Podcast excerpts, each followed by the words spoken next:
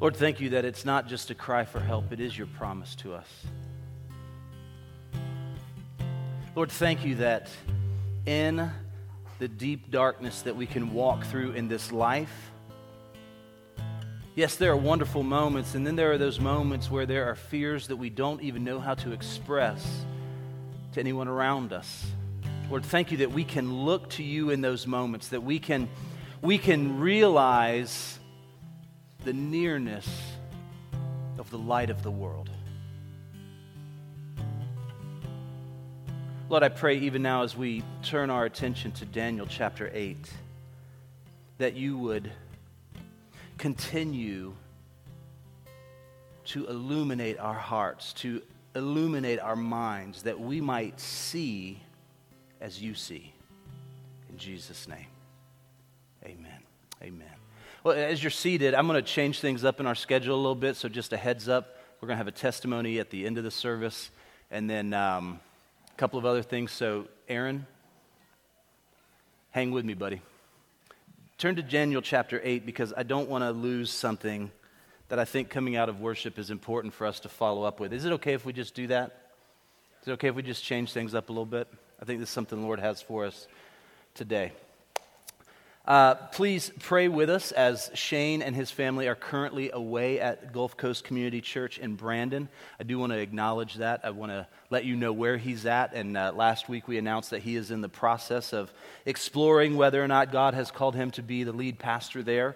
And so we continue to pray with him. And, and so he and his family are there this week in order to uh, be able to get some time there with their elders and continue to explore this process. But Let's keep him in our prayers as we read here in Daniel chapter 8.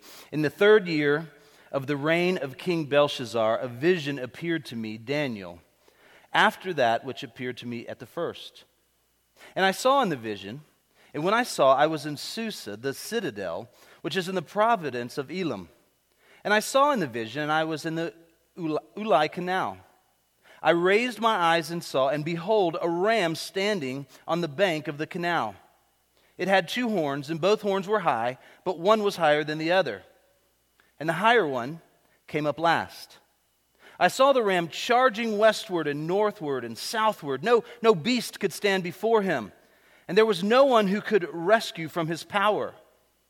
He did as he pleased and became great. As I was considering, behold, a male goat from the west across the face of the whole earth, without touching the ground, and the goat had a cons- conspicuous, conspicuous horn between its eyes. He came to the ram with the two horns, which I had seen standing on the bank of the canal, and he ran at him in his powerful wrath. I saw him come close to the ram, and he was enraged against him and struck the ram and broke his two horns. And the ram had no power to stand before him. But he cast him down to the ground and trampled on him. And there was none who could rescue the ram from his power. And the goat became exceedingly great, but when he was strong, the great horn was broken. And instead of it, there came up four conspicuous horns toward the four winds of heaven. Out of one of them came a little horn, which grew exceedingly great toward the south, toward the east, and toward the glorious land. It grew great, even to the host of heaven, and some of the host and some of the stars it threw down to the ground and trampled on them. It became great, even as great as the prince of the hosts.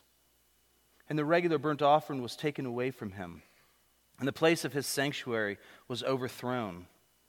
And a host will be given over to it together with the regular burnt offering because of transgression. And it will throw truth to the ground, and it will act and prosper.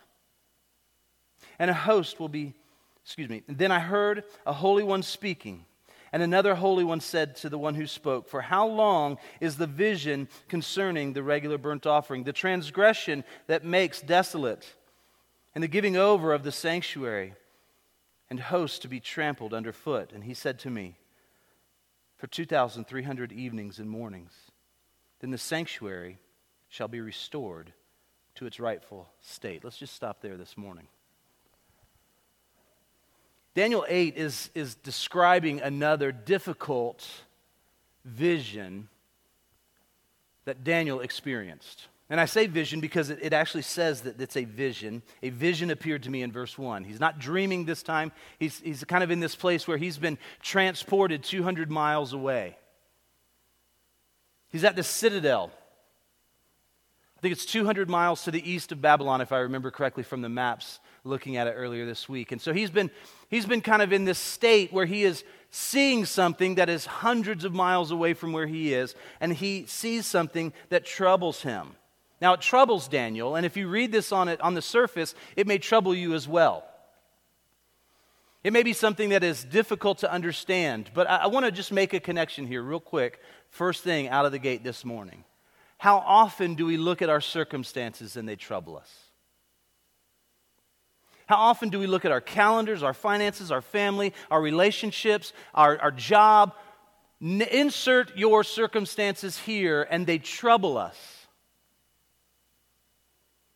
They all of a sudden become something that's overwhelming to us.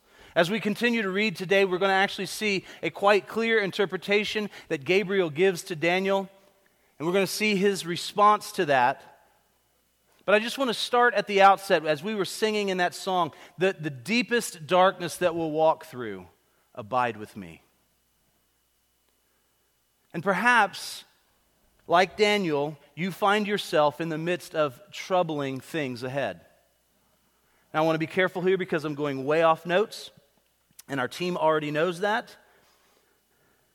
But here's what Daniel's seeing Daniel is seeing something beyond the earthly conflict of nations warring against nation. Daniel is seeing beyond that into the ultimate conflict that all of us experience in human conflicts. That is man in prideful rebellion against the God who rules and reigns. That's what Daniel is seeing. And you may think, well, what does the God who rules and reigns have to do with my circumstances that seem like the deep darkness? He rules and reigns over those as well. And I don't want us to miss that connection even as we go into Daniel and as we see these things that, that can be disturbing on the surface. Let me give you an example. When you're talking about two rams that are coming together, right? Perhaps you've seen this on, on Animal Planet or on, on uh, one of the Planet documentaries, right? Those rams butting heads against one another. Now, in, in Daniel, it's a ram and a goat. But you realize that is actually something that is quite violent. The sound of those two animals coming together, somewhere between 35 and 40 miles an hour, the sound of those two things will ring out across the valley for up to two miles. That's not a small impact. I think it's 800 pounds per inch of force that they bring together. Talk about being hard headed. Talk about being obstinate. I mean, that's literally what those horns were created for, except for this Daniel reveals in the vision that one of those horns is broken. One of those horns is broken. Imagine what it took to break that. Imagine what it took to come against that. And so we realize that Daniel's vision is not recorded for us to kind of spur our curiosity. He certainly wants to engage our imaginations, but he's not recording this to spur our curiosity where we just try to look into these like deep and hidden wonders, but he's actually wanting to provide comfort and encouragement for those who may be troubled.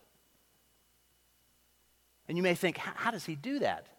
It, it doesn't seem to make sense, even on the surface. Well, as we continue to read today, we'll realize that there are kingdoms that are represented in these animals. And this is similar to last Sunday in Daniel chapter 7. They are not all exactly the same kingdoms, they are not all exactly the same rulers. Verses 1 through 4 speak of Medo Persia. And it goes on to reveal two other kingdoms. There's Greece with Alexander the Great, and then there's Antiochus the fourth And, and Daniel's having this vision of these rams colliding. But a clarification is in order there. With this, when this little horn comes out out of the midst of all this turmoil, out of the midst of all of this impact, out of the midst of all of this kind of rage against one another of these nations, that's not the same little horn as last week, I don't believe. I think actually what it reveals is that it's Antiochus Epiphanes, and he serves as a type of Antichrist. And you may think in the midst of these, these uh, passages, you know, they, they speak explicitly of the Antichrist, and yet you're not really addressing that. That's true. Because I don't think the Antichrist is the point of these passages. I think Christ is the point of these passages. I think God and his sovereignty is the point of these passages. But let's talk a little bit about the little horns. Individuals and nations, none of them can come against our God. But a lot of them are going to try. Let's just be clear about that. I'm not looking for an individual, I'm not looking for a nation to try to label as, quote unquote, the Antichrist. It sells a lot of books, but I don't think it's helpful for troubled believers. I don't think it's helpful for a healthy church. I don't think it's helpful for spiritual maturity to try to be focused on the individuals and remove our vision from the God of glory. But He's there. Yeah. Not for us to focus on. He's there as a defeated foe. He's there as a defeated foe. Why would I focus on the defeated? Why would I focus on the one who has been conquered? Life does that to us enough. What's the similarity between the two horns? Attitudes and their actions against the people of God, the way that they treat the people of God, the way that they defile God Himself. That's what's similar about the two. But I'm not going to focus on them today. I do want to just point out that the one who kind of comes out as what I believe is the little horn in this particular passage in Daniel chapter 8, that's Antiochus IV, he actually gave himself the title of God manifest. Talk about arrogance. And not only did he do that, he put it on the coins. So, in the midst of this oppression with the Jewish people in the kingdom that he was ruling, he, he said he not only declared himself to be God manifest, but he put it on every coin, almost in the same way that we do as a nation where we say, In God we trust. He put it on there that God manifests, so that every time people went to do a transaction with one another, what are they doing? It's like they're paying homage to one another of God manifest in Antiochus. This guy was messed up. This guy was cruel not only to the people, but he was twisted in his ways. He was twisting the truths. Now, in Daniel, in the last half of Daniel, we are looking at Old Testament apocalyptic prophecies. And for Daniel, as the one who is writing these things, they represent future events. But for us reading them today, they represent an aspect of our history. And we worship the God who is the God of history. But looking at it in a way that says, well, Daniel's looking forward and we're looking backward, that doesn't rob these of their power at all for us today as believers. It doesn't rob any meaning from us. So it's not like we look at this and just go, yeah, yeah, that was back then. What do I need to focus on that for today? What, where does that have any power for us today? What difference can that make in my life today? I mean, we, we've already seen kings in Babylon that have been replaced throughout the book of Daniel. Alexander the Great, he fell after partying too much. Doesn't sound like a very great way to die. Antiochus IV killed himself when people turned against him because he swam out into the sea to get around them. He drowned himself. We know the tales of Napoleon Bonaparte. We know the tales of Germany early in the 20th century, but let me just play that one out a little bit for you. I think history is, uh, I think Hitler in the midst of history is the easy one to focus on. But what if we think about his generals? What if we think about his generals almost in the same way that we do all these other horns that kind of rose up? Between 19, at the beginning of 1945, if you said the name Adolf Hitler, it struck fear in your heart. By the end of that year, he was dead. By the beginning of the next year, they had already started the Nuremberg trials. By the end of that year, those trials would be over and all of his generals would be executed. Not only executed, but they would be cremated, all of their ashes heaped in together, and then spread across the river so that nobody could come and pay homage to any one of them as an individual. There wouldn't be any place to do that. Within two years, not only was Hitler, but his entire war cabinet were gone. So it may strike fear in the hearts of people for a day, but it doesn't remain. I, w- I was born into the age of the Cold War, War era. It spanned for something like 40 years, kind of coming out of World War II. I was born at kind of the height of that in the late 70s and in the, into the 80s. And I was listening to something this week, and they actually mentioned that after Ronald Reagan's famous speech where he tells Mr. Gorbachev to tear down this wall, it actually took 10 years for that to go into full effect. So, history has this funny way of showing us how quickly things can change and how much time it takes for things to change at the same time. Have you ever experienced that in life? I have. Sometimes it happens in, a, in an instant, and other times it takes a great deal of time to play out. What's the, what's the consistent thing amongst all of those things? There is a God who is sovereign over all of it. There is a God who is sovereign over all of it. Perhaps this helps us even today as we think about leaders around the world today. Perhaps it informs how we pray for them. Perhaps it informs how we talk about them. Perhaps it informs how we listen and read about them. But perhaps it challenges us to consider something else not living for them. Not living for them. If this were TikTok or a reel, I'd probably say here something like, I don't want them to live rent free in my head, right? And yet, how often do they? How often are, are leaders in the world the dominant aspect of conversation? How often are the people out there that, that are, are against us? How, how often is the bank? How often is the insurance? How often is insert your circumstance here? How often is that what dominates the conversation at our table? How often is it the boss or the troubled one that rises to a place of prominence that we act as if God is not sovereign over them as well. So, where's the challenge for us? Where does this bring comfort to us? Where does this ask something of us as believers in Jesus Christ? I think it asks this make sure you're living for an eternal kingdom.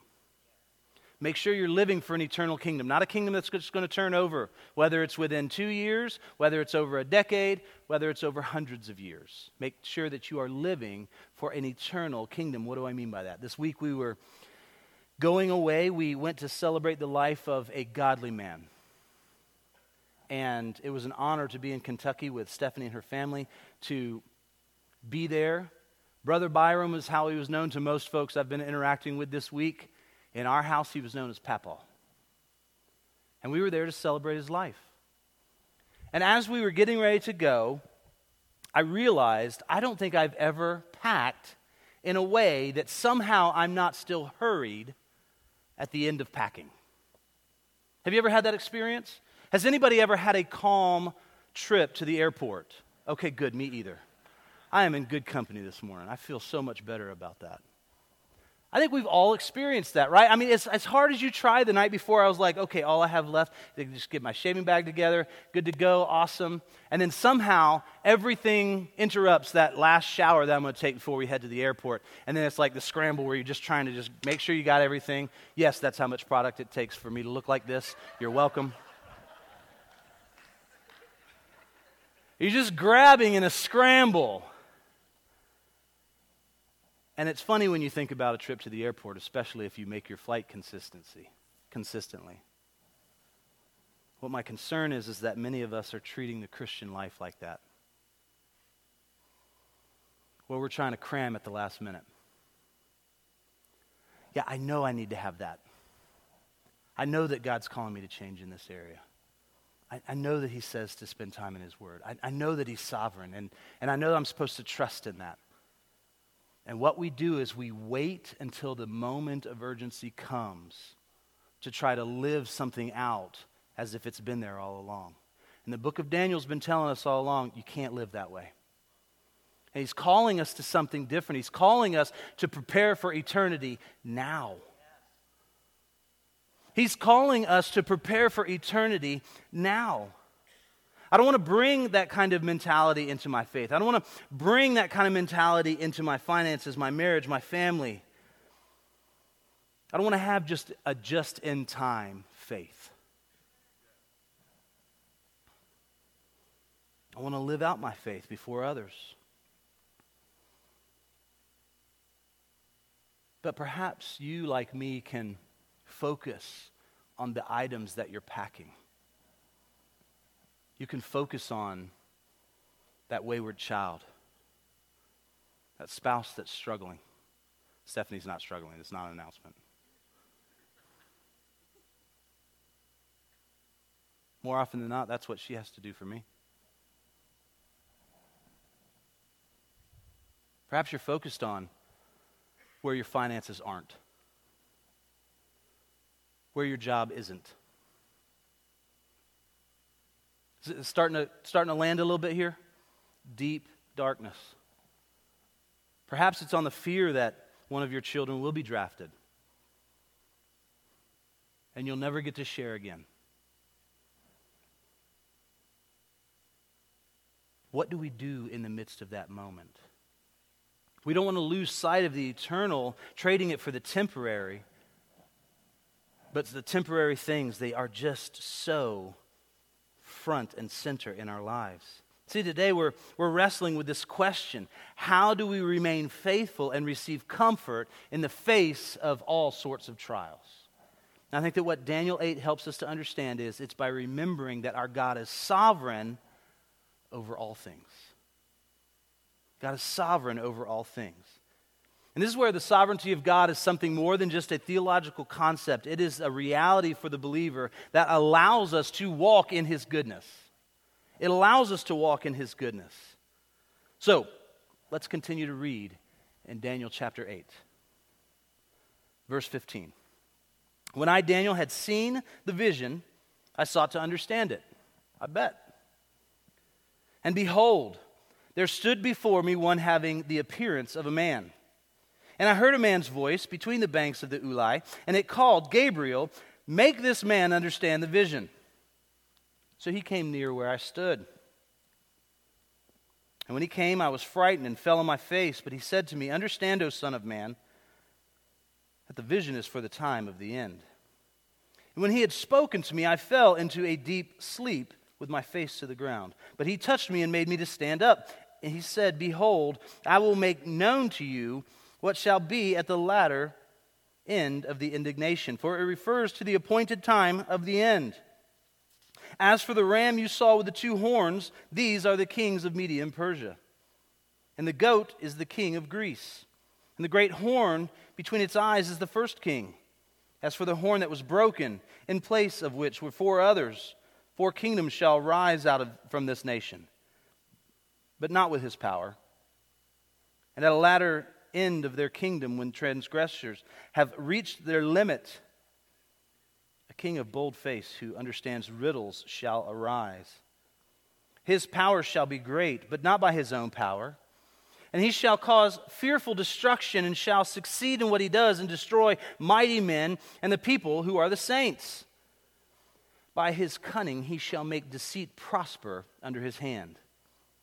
And in his own mind he shall become great. Without warning he shall destroy many.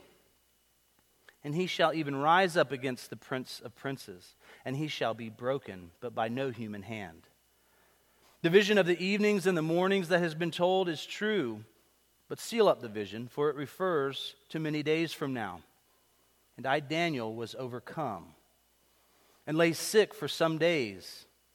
Then I rose and went about the king's business. But I was appalled by the vision and did not understand it. I was appalled by the vision and did not understand it.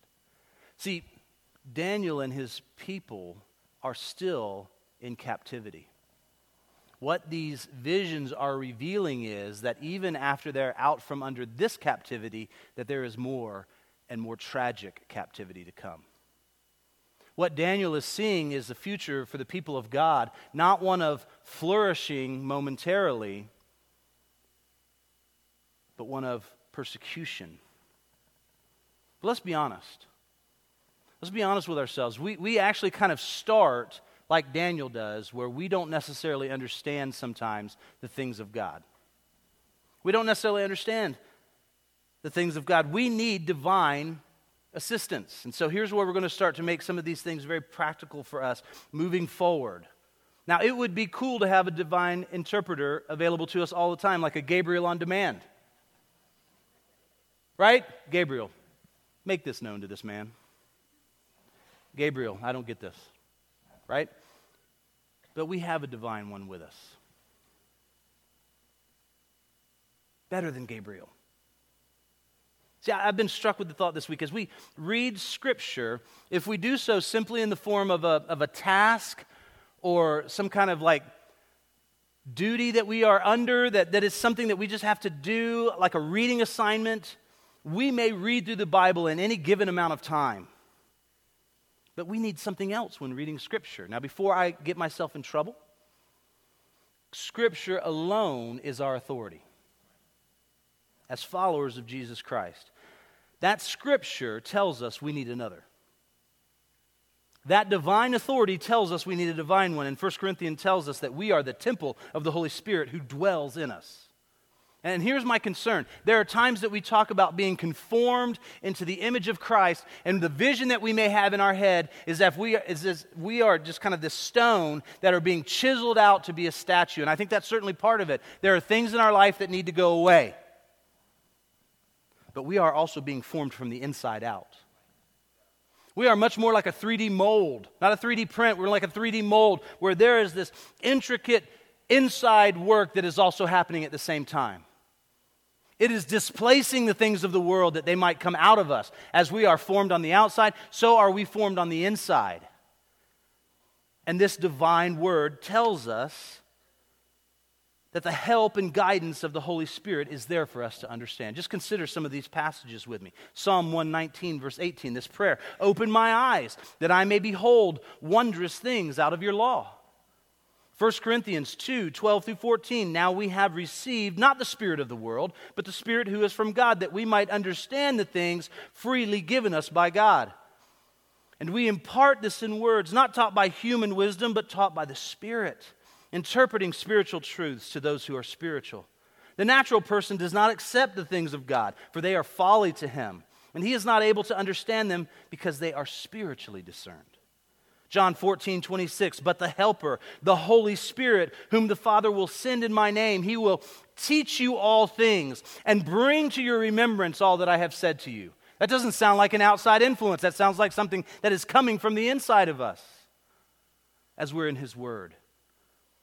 The Holy Spirit opens our minds to understand His Word. Ephesians 6 11 and 17 say this Put on the whole armor of God, that you may be able to stand against the schemes of the devil. And the sword of the Spirit, which is the Word of God, is a part of that armor of God. Hebrews 4 12 says this For the Word of God is living and active, sharper than any two edged sword piercing to the division of soul and spirit, to joints and marrow, and discerning the thoughts and intentions of the heart the Holy Spirit uses the Word of God in our lives. What's so important about the Word of God? What's so important about the Word of God that we would want the Holy Spirit to be a part of our reading of Scripture?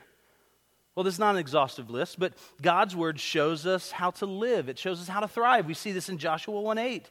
Uh, God's Word helps us to resist sin. Psalm 119 goes on to say that. God's word brings us to a place of wholeness. It heals us, Proverbs chapter 4 reveals. It equips us to do good, as we're told in 2 Timothy 3. But more importantly, God's word prepares us for the days ahead. God's word prepares us for the days ahead. Early in this series, I challenged us not to try to be like Daniel. I don't know about you, I don't need that kind of pressure in my life. I dared us not to try to be like Daniel. I dared us to believe in Daniel's God. And Daniel chapter 8 challenges us to do the same. See, as we read the interpretation, we realize understanding this vision is not actually overly difficult. Sure, there are a lot of historical and cool details that we can drop into, but understanding the broad brushstrokes of what's going on in this vision are not overly difficult. Accepting it is. Living the reality of its interpretation can be difficult. See, Gabriel explains that the ram with the two horns is the Median and Persian empires. He says that the goat is Greece. We're able to discern the direction of the empires and the campaigns, even the specific details of their evil, the length of their occupation, all of these types of things. But God speaks to his people through his word, 2 Timothy tells us. And as his people, we have this as a gift an abiding word from the heart of God Himself for us, that we may be formed into the image of His Son.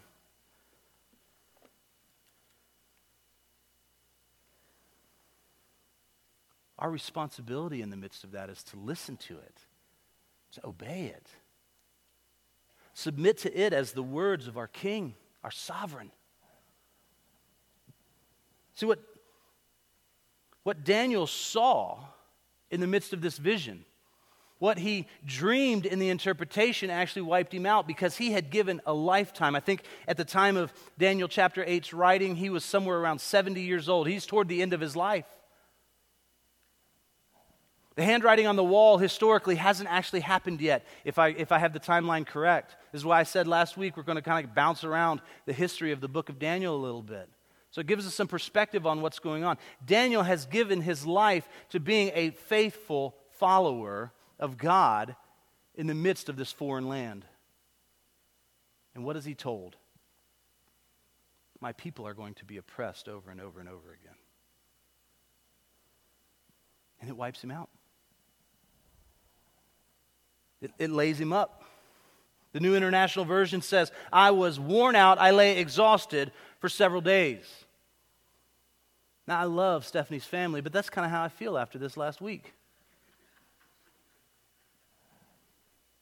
Life ever hit you with those days? I was worn out. I'm laid up for several days. I need to recover. In the world, what do we say? I need to go back to work so I can get some rest from my vacation.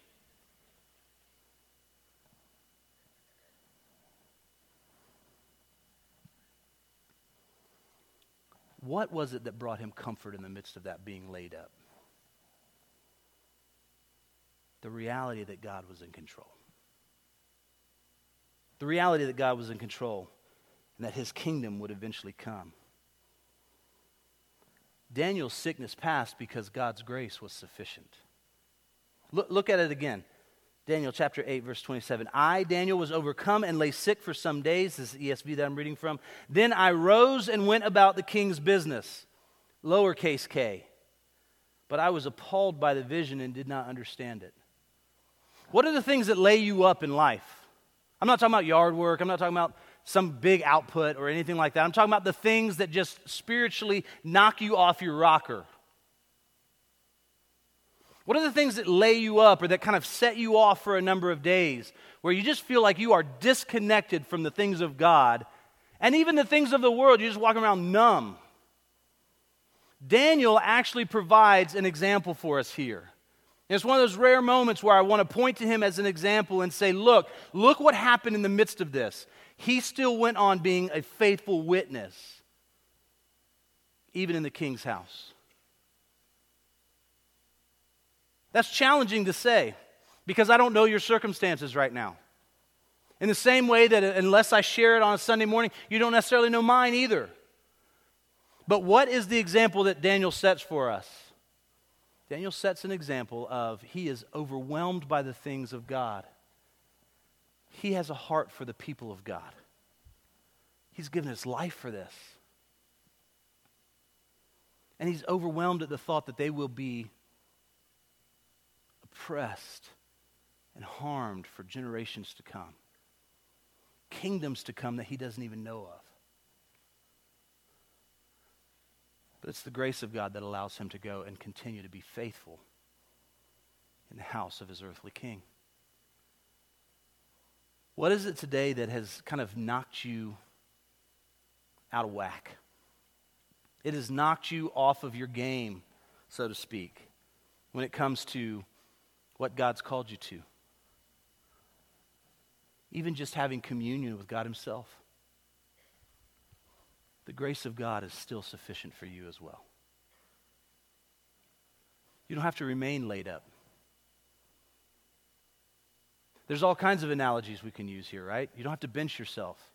You can get back in the game. You're in the frame of the picture. I mean, there's all these types of things that we can say, but I hope what you hear is my heart to say, I want to acknowledge the hurt and the pain. I want to acknowledge the circumstances. I want to acknowledge the God who is over all of that. And I want to acknowledge that his faithfulness and his grace is still available to you.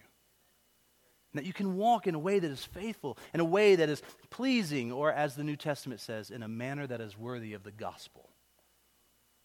We can walk in that way. Sinclair Ferguson says it well. He returned to the duties to which God had called him. He did not retire from the world in view of the evil days that were coming, nor did he go to the opposite extreme and live on a high visionary excitement. Instead, he did his duty. Daniel's attitude illustrates an important biblical principle. In view of what the future holds, we must holy, we must live holy lives now. He caught a glimpse of the realities that would take place centuries later. Those events were shadows of the last conflict between the kingdom of Christ and the kingdoms of the world. One day Christ will return, and the Antichrist shall be broken without human hands, just as Antiochus was. We know this from the New Testament. How then should we live? Passage after passage gives the same answer do the king's business, walk in obedience, live in holiness, purify yourself as he is pure. Daniel didn't let this vision that greatly disturbed him paralyze him. He did his job and he trusted in God. And in this, Daniel serves as an example to us. Faithfully serving even in the midst of trying circumstances. And I can't think of a better example of God working his redemptive purposes through adversity and pain like the cross of Jesus Christ. See, there's two places here where Daniel begins to, to build kind of a part A and B of an analogy that he's drawing out to the cross of Christ. If you'll look with me, we actually see it back in Daniel chapter 8, verse 11, where it says, It became great, even as great as the prince of the host. Even as great as the prince of the host. And he's attacked by this evil king, as the verses around it tell us. See, Jesus was attacked much more severely than this kingdom was. When Jesus was born, Herod tried to kill him, we're told in Matthew 2:13. The devil tempted him 3 different times, we're told in Matthew chapter 4. The people of his own town of Nazareth tried to hurl him off of a cliff, it says in Luke 4. The chief priests and the scribes were looking for a way to put Jesus to death, we're told in Luke 22. Pilate had Jesus flogged and then handed him over to be crucified, we're told in Matthew chapter 27. The Roman soldiers mocked Jesus and they spat on him. They struck him on the head with a reed and they crucified him, we're told in Matthew chapter 27. We have a Savior who is acquainted with troubling times. So, what's the B part of the analogy? What, what, what, is it that kind of fills out the analogy? We'll look at Daniel chapter 8, 25. It says this By his cunning he shall make deceit prosper under his hand, and in his own mind he shall become great. Without warning he shall destroy many, and he shall even rise up against the prince of princes, and he shall be broken, but by no human hand. See, this evil king is going to rise up, but the prince of princes is going to strike him back down. Now, this prediction was certainly fulfilled when Antiochus was destroyed, but it will find its final fulfillment in the second coming of Jesus Christ. Paul writes about this actually. He says this in 2 Thessalonians chapter 2 verse 8. He says, "Then the lawless one will be revealed whom the Lord Jesus will destroy with the breath of his mouth, not by human hands. With the breath of his mouth, annihilating him by the manifestation of his coming. Now, I don't know about you. I, I, can get pictures in my mind. So it's cool to think about two rams butting heads, but I want to see this day. Just with the breath of his mouth, annihilation annihilation of the one who of the one who tells you lies about your own identity in Christ. Annihilation of the enemy of your soul. Annihilation of the one who seeks to steal, kill, and destroy. Annihilation of the one who stands against your family, the one who stands against your friendships, the one who stands against your marriage or your children, the one who stands in opposition to your faith. With just a word at the manifestation of his coming, annihilated. What a day. What a day of victory that will be. But I want to caution us as a church. See, there, there's an interesting phrase in the midst of Daniel chapter 8, 25. By his cunning he shall make deceit prosper. It's an interesting word in the original Hebrew. I'm not going to get into it fully. It's only used three other times in Scripture. And what it talks about is somebody who is shrewd with truth to twist it for their own gain. This is where social media would be an easy dunk and then just done, right? Call the band out, don't be on social media, Christ be magnified. That's not reality. It's something we should be aware of, but it's not reality. See, unfortunately, in the church, there are voices even in Christian media that do this. Can I just acknowledge I'm growing increasingly concerned with the business models behind churches?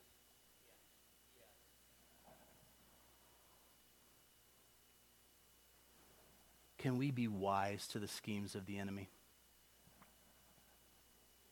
To the schemes that would seek to rob the power of the cross or add to something for the gospel, for gain? See, we're warned about them. Can we be warned about the choices that we make, even in media? Can we be warned about the choices that we make when it comes to things like music and other things where they, be, they become these influential voices? Can we be warned about even the news sources that we get information from?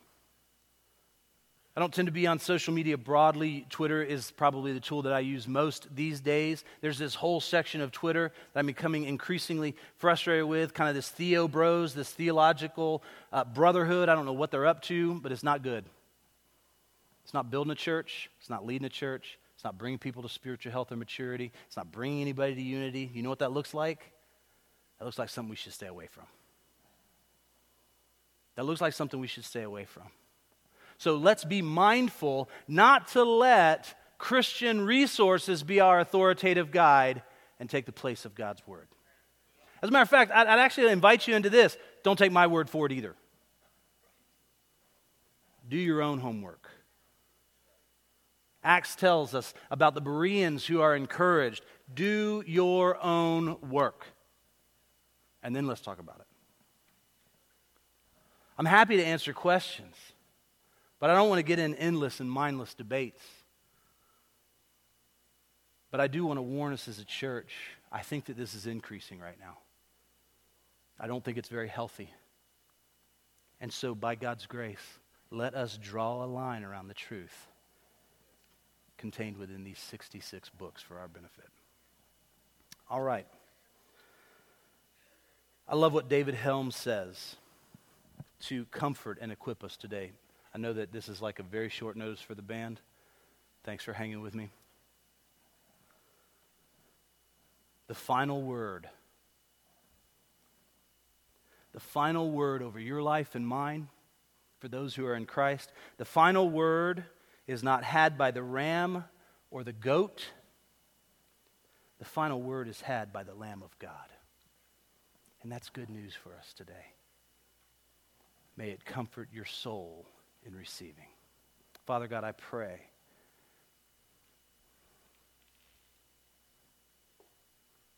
That your word would be what comes through most clearly today. Where my words may have gotten in the way,